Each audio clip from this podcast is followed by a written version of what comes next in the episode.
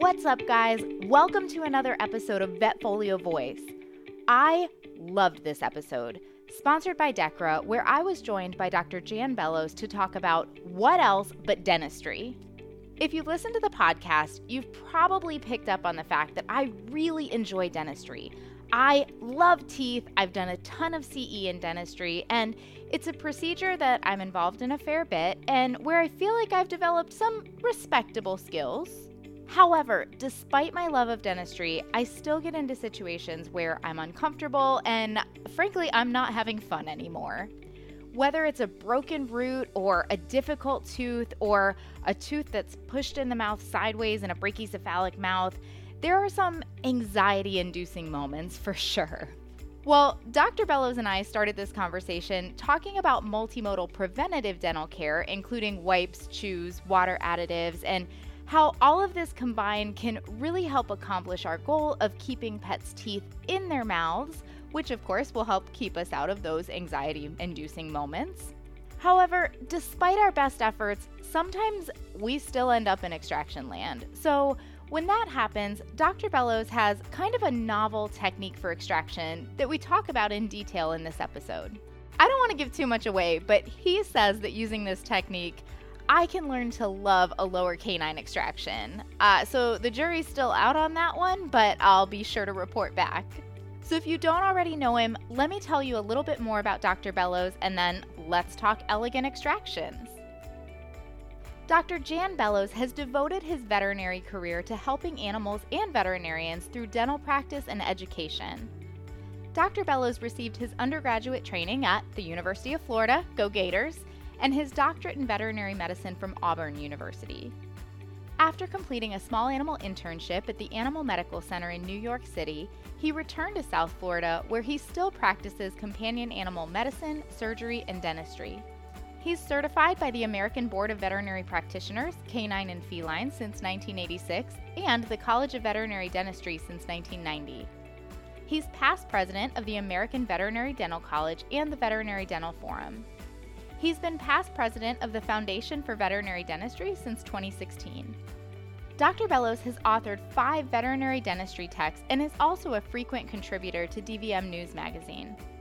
Dr. Bellows is a charter consultant of the Veterinary Information Network, or VIN's, dental board since 1993, and he was also chosen as one of the dental experts to formulate AAHA's small animal dental guidelines published in 2005 and contributed to updated versions in 2013 and 2019.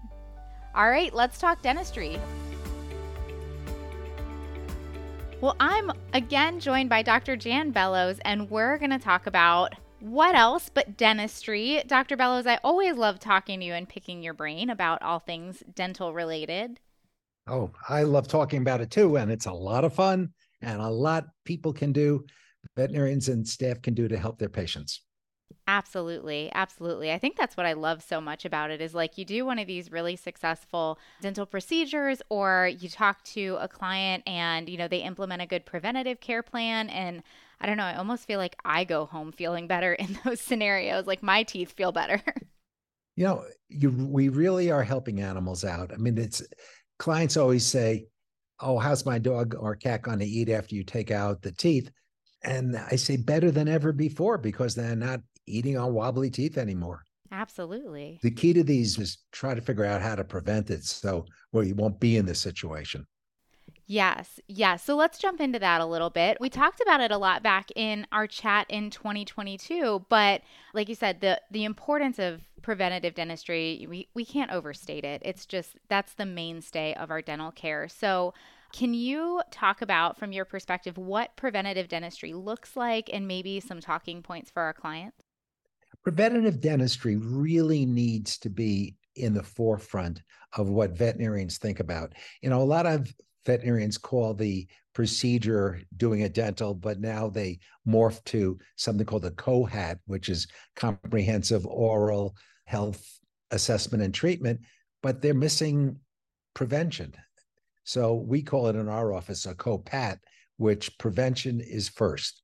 And if you do prevention first, then you, generally you don't have to take out so many teeth later on in the animal's life and it starts you know in in in in my practice even though toothbrushing is the gold standard, unfortunately, clients can't figure out what to do with the toothbrush after. Do they put it next to their toothbrush in the bathroom or do they put it in that drawer in the kitchen that has all sorts of junk in it?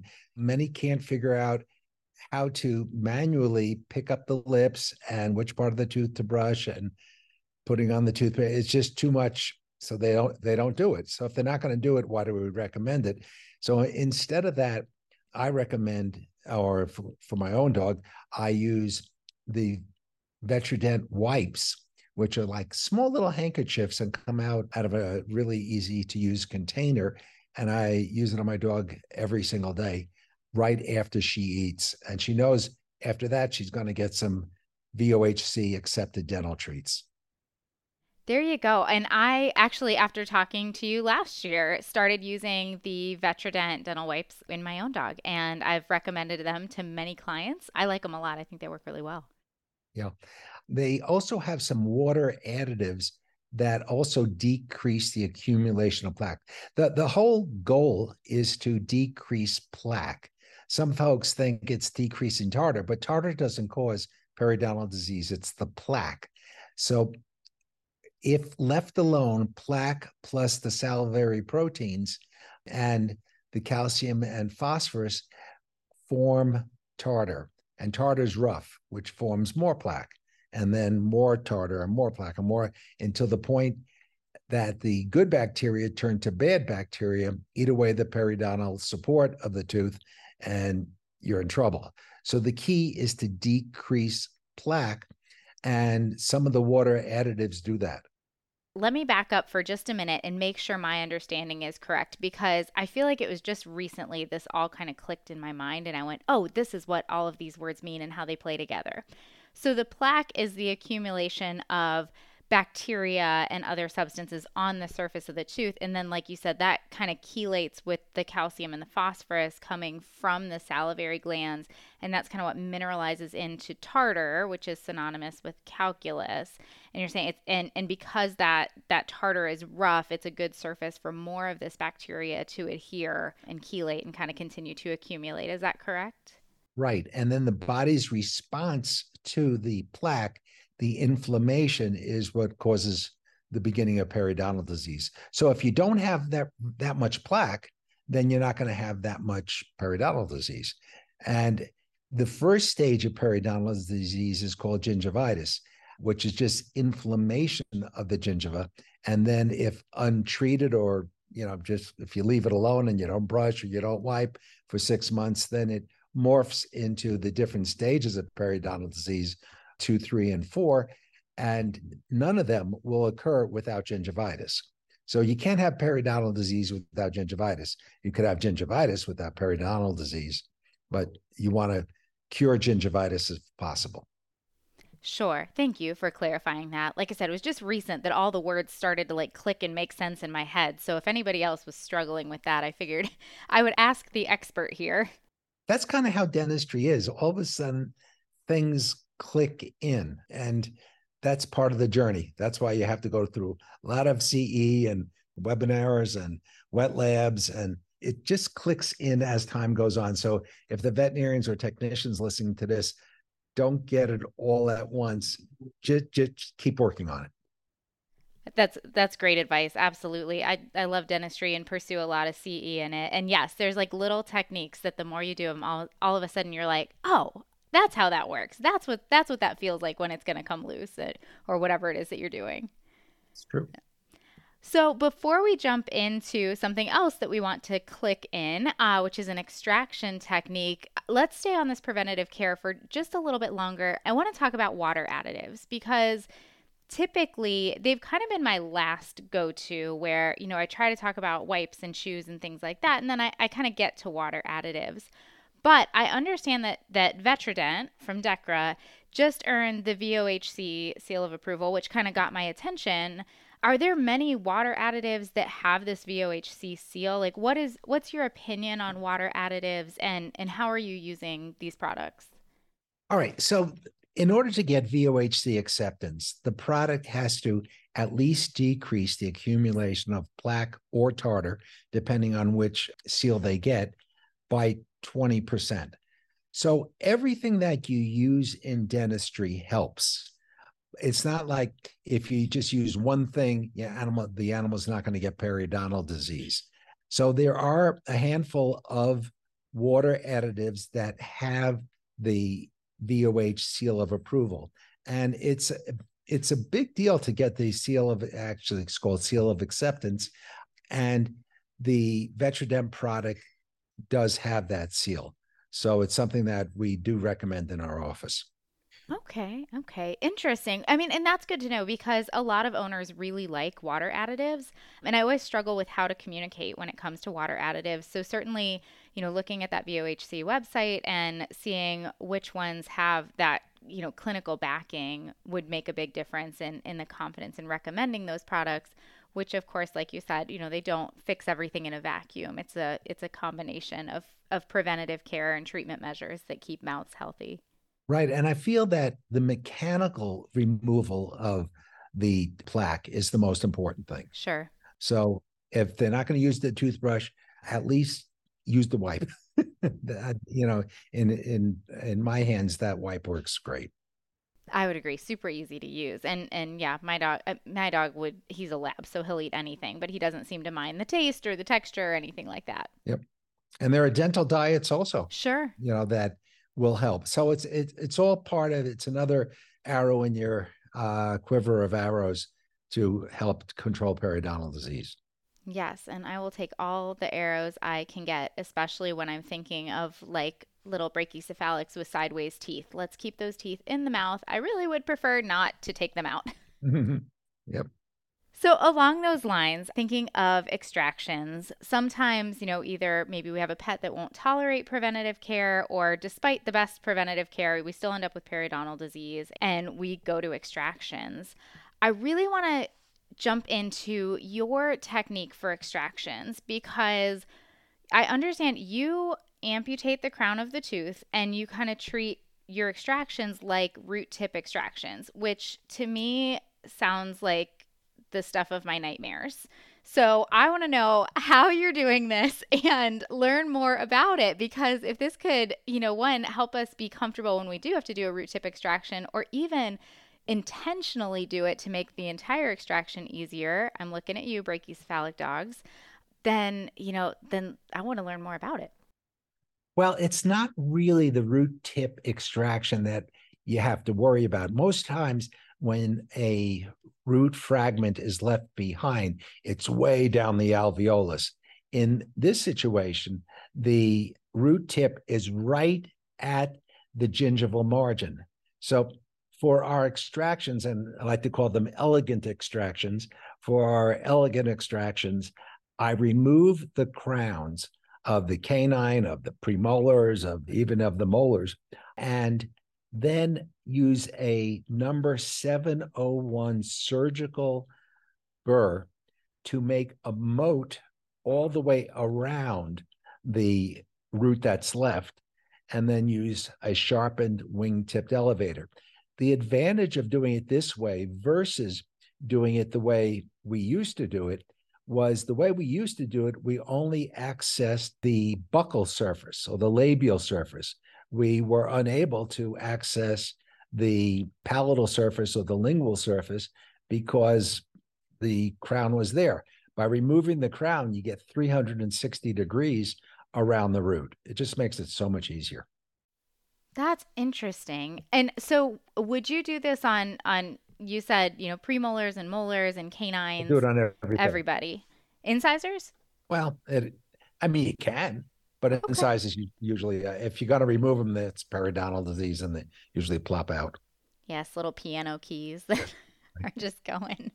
Uh, okay, so I'm I'm trying to picture this technique on say one of our larger teeth can we talk about it maybe in like two specific teeth so sure maybe like a an upper fourth premolar and a bottom canine two of sure. what i think are, are some difficult teeth to remove Yep, yep. So for the upper fourth premolar, one of the challenges that people have is sectioning them perfectly and trying to guess where you put put the section. With the upper fourth premolar, once you remove the crown, it's sectioned already for you. because the roots are only left. And it's just so easy to take out the palatal root that way. And so, do you, you have these patients in dorsal recumbency when you're doing this? I'm yes. assuming so you can see that palatal yep, root. Exactly. Okay. Do you do all of your extractions in dorsal recumbency? Usually dorsal lateral. Yeah. Yeah. E- even your mandibular first molar. That's a, that's a very large rooted tooth. Sure, sure. Dorsolateral. And one question I always have when I think about dogs in dorsal recumbency, because certainly, like with an upper fourth, it seems like a much easier way to do that extraction to have this pup in dorsal recumbency so you can see all those roots much more clearly. Do you worry about airway, aspiration, water, anything like that? So, obviously, we have a cuff on the tube and we suction the mouth out before removing the cuff and we remove the cuff kind of late in the procedure. Okay. You know, it's so we take them off anesthetic and then put them on oxygen for a while until they're swallowing and then we just gently remove it and we suction the mouth. Okay. Okay, that makes sense. Absolutely.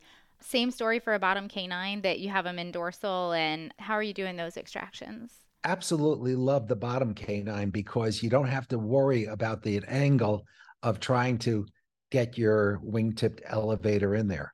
A really important point is that you get a set of very thin wing-tipped elevators and that they are pre-sharpened for every single extraction procedure. Um, most veterinary practices don't have a sh- sharpening stone, so they're using the same wing-tipped elevator that they bought when they bought the practice. It's so easy to sharpen a uh, wing-tipped elevator. You just get a sharpening stone or Arkansas sharpening stone, put a little oil on it, and just go back and forth and back and forth, and it, it makes it easy. Absolutely. So getting in there to kind of sever that periodontal ligament yes. as you're elevating and and get that to move. Right.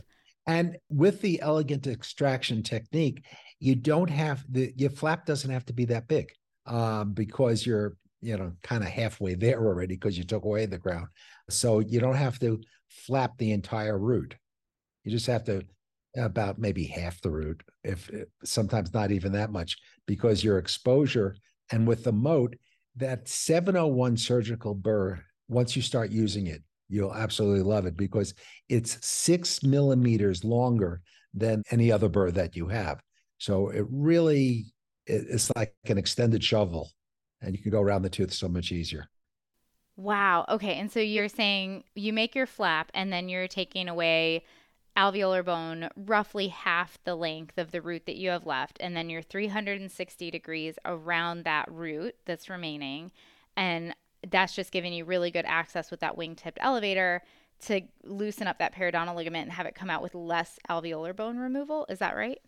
Right. But before you use the wingtip elevator, use a 701 surgical that you make a moat all the way around. Right. Yeah, 360 degrees, which you don't have the advantage of doing that if you don't take off the crown. Okay. You only have half the tooth. So it, it kind of makes it doubly as easy. I feel like the jury is still out on if I will ever love the bottom canine, but I'm willing to give it a try and see. There's an article in August 23rd uh, DVM News magazine on the technique and pictures. Yes. And I was lucky enough, you sent me some of these pictures, and definitely go check out that article because, yeah, you, the pictures are really impressive and it does make sense when you see it. I'm excited to give it a try. I wanted to talk to you before before I attempted this, but it makes sense seeing the pictures and having that moat and that direct access into the alveolus that you know, potentially you can get these teeth out with a lot less bone removal, which, you know, in certain areas can be a little bit intimidating. And, you know, if any veterinarians have any questions on it, they can always email me. It's dentalvet at AOL. Um, and I'm always happy to help. What about other kind of tips and tricks for extractions? When you have veterinarians call you or email you and say, Hey, I'm struggling with this extraction, I had this problem, is there kind of a common thread or something you want to make sure that practitioners know about extracting teeth? Yeah, absolutely. A big problem that some veterinarians have is hemorrhaging. And what happens is when you're they're accessing the upper fourth premolar by mistake, they hit the maxillary artery and it bleeds and they panic and they don't, you know, it's it it, it can be very challenging and some veterinarians don't like dentistry because of it. And I think all veterinarians should love dentistry because it's something that they can really help their patients with. So they need to know how to control hemorrhaging. And the if they're in that situation, the first thing they should do is ask their tech to get them some extra towels to raise the head. The second is to place gauze over the bleeding area with pressure for about a minute or two. And if that doesn't work, use one of the hemostatic agents. We use Vetagel, which is a fairly new product, but really works nicely to control the hemorrhaging. And then the question is all right, I was trying to get the root and I hit the artery. What do I do now? And I generally advise don't go back.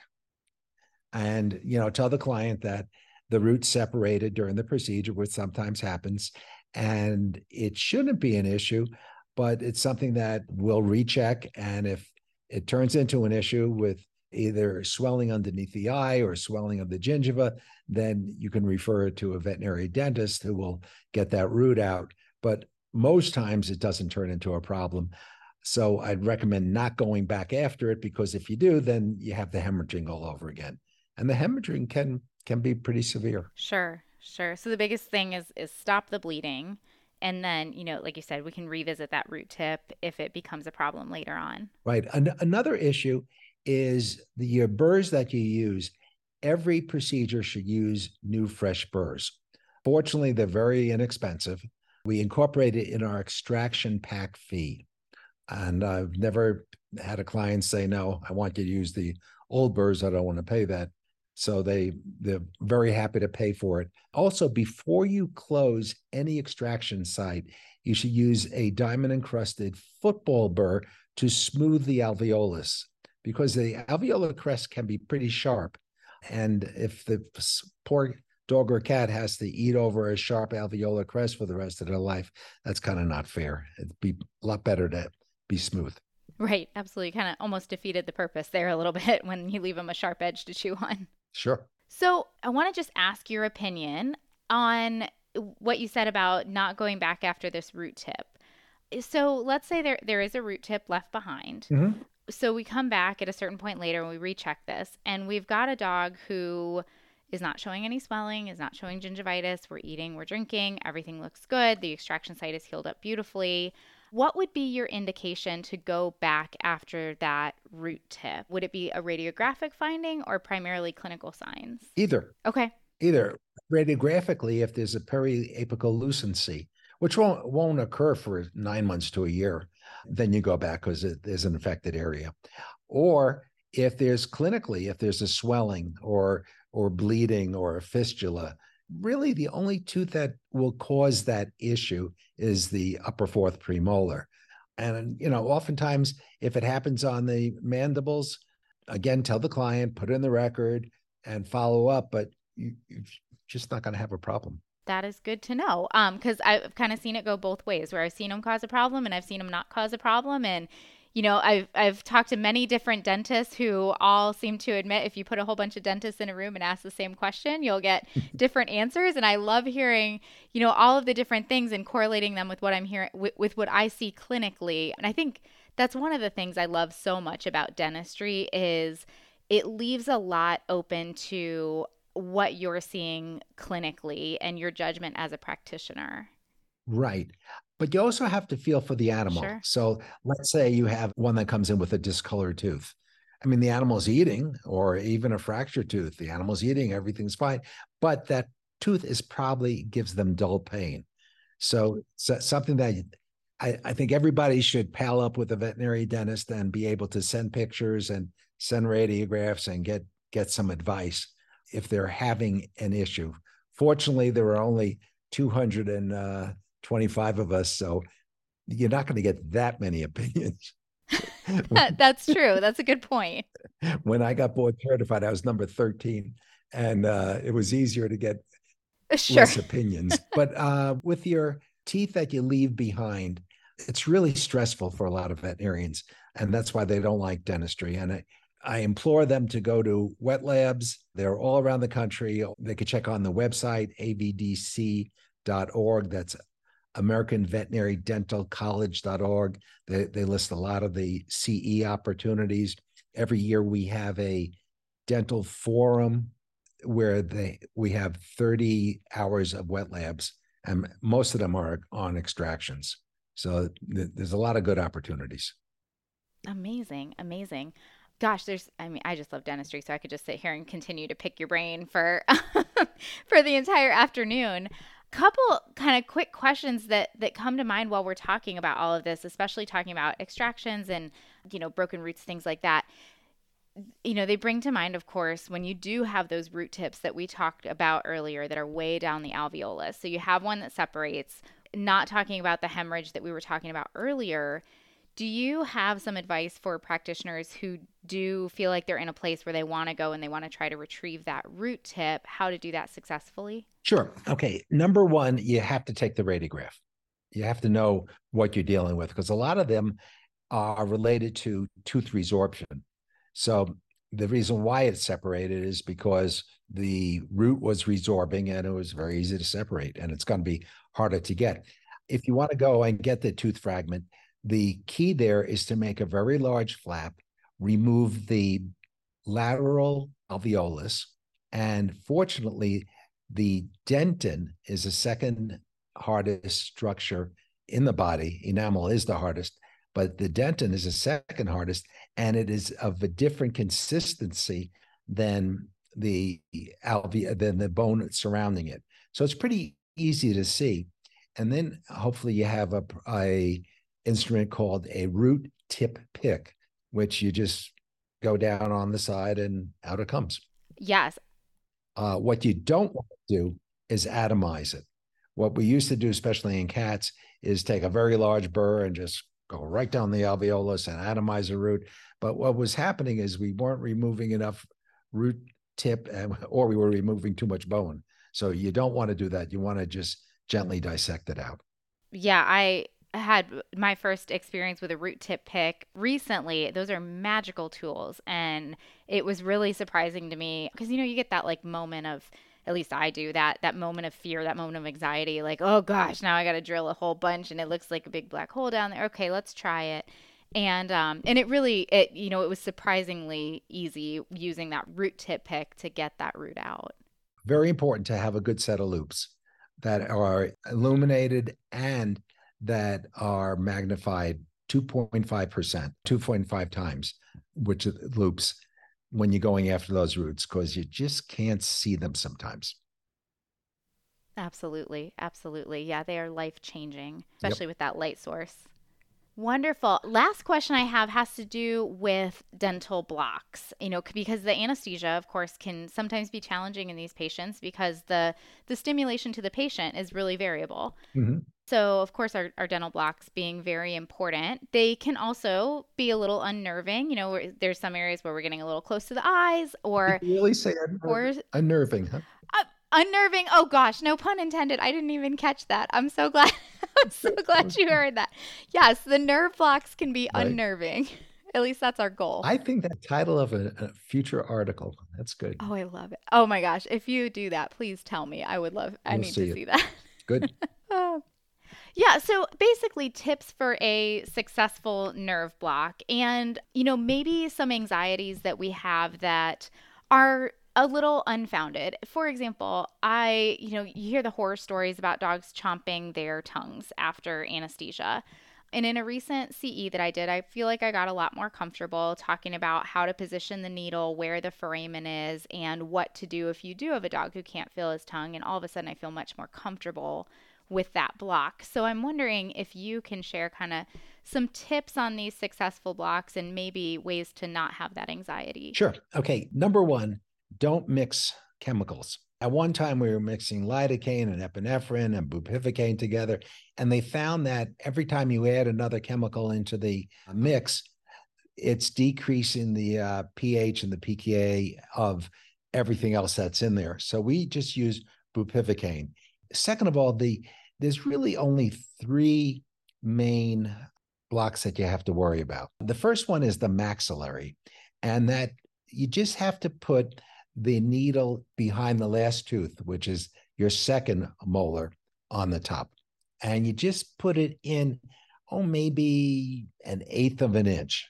You don't want to go too far because the eyeball's there, especially in brachiocephalic animals. The infraorbital, it's pretty easy to find it, and that anesthetizes the teeth in front of the upper fourth premolar. And if you put your thumb on it on the area after you inject it, uh, it also anesthetizes the upper fourth premolar. On the bottom, we basically just do the mandibular. And for that, and I do it externally, I just follow my finger until I feel a notch in the caudal mandible. And again, place the needle in not too far. And I, I implore people to get skulls so they can see where the mandibular nerve enters the mandible. And you shouldn't worry about the tongue thing. I mean, I, I've never had one. Adverse events do happen, and the most common time for an adverse event and anesthetic event to happen is in the recovery phase. So we put a technician in the cage with them until they're in sternal recumbency. Okay. Okay. That makes sense because you have someone with them the whole time. Yep. Well, I think that's really helpful, you know, to focus on on those three blocks and, you know, especially what you said about that maxillary block being just barely in a small volume so that we're not, you know, getting a huge huge risk there uh, with the eye being right there. And yeah, I think the skulls is a really good recommendation. It's a makes a big difference when you can see that notch and how it relates to that mandibular foramen. Well, Dr. Bellows, this has been fantastic. Thank you for letting me pick your brain on this this really neat extraction technique. I think I'm going to be brave enough to to try it, so I will report back on on how it goes. Please let me know how it goes. Absolutely, absolutely. And if you're you're running into trouble, or any veterinarian is running into trouble, you know, I'm always happy to help. That is uh, now you're going to get a bunch of FaceTime calls because I know I, I'll probably take you up on that. We're we're all we're all in the same community and I'm always happy to help. Well, wonderful, wonderful. Well, as we wrap up here, are there any final thoughts you want to share? Yes. Make sure your patients don't get fed antlers. It's the biggest reason why animals are fracturing their teeth. Online, it's it's amazing the recommendations on give, giving antlers to dogs to keep their teeth clean, and it's fracturing the upper fourth premolars. So the big deal is don't give antlers. That great advice. Great advice. Do you subscribe to the rule of thumb that if you can make an indent with your thumb in it, then yes um, and no. it's an okay treat? Um, my my rule of thumb is any VOHC accepted product that's vohc.org is considered safe, and some of them you can't put your thumb in, but they're safe. They don't, they don't fracture teeth. They don't get caught down their throat. They're wonderful products. If you use one of those or recommend to your clients one of those. In fact, every one of our patients goes home with the VOHC. They have PDFs for dogs and cat accepted products, and everyone goes home with that. Perfect, perfect. Yeah, no, that makes a big difference because that's of course a big question of what products do we use to sure. to help keep their teeth healthy. Well, Dr. Bellows, thanks again. It's always a pleasure to talk to you. I always learn so much, and and yeah, I will report back on my my next extraction endeavor. Anytime. Thanks.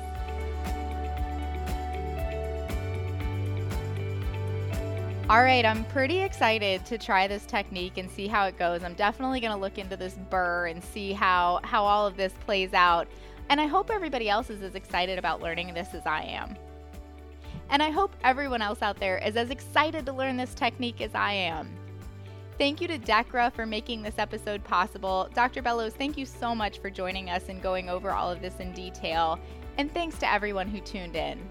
For more episodes like this, click on the Education tab on the Vetfolio website. As always, we'd love to hear your input on this episode, as well as ideas for topics you'd like to hear from us in the future. Feel free to reach out to me at dvm at vetfolio.com. You can also visit my Facebook page, and you can find me on LinkedIn. And remember, if one animal is better off because of you today, it's a great day.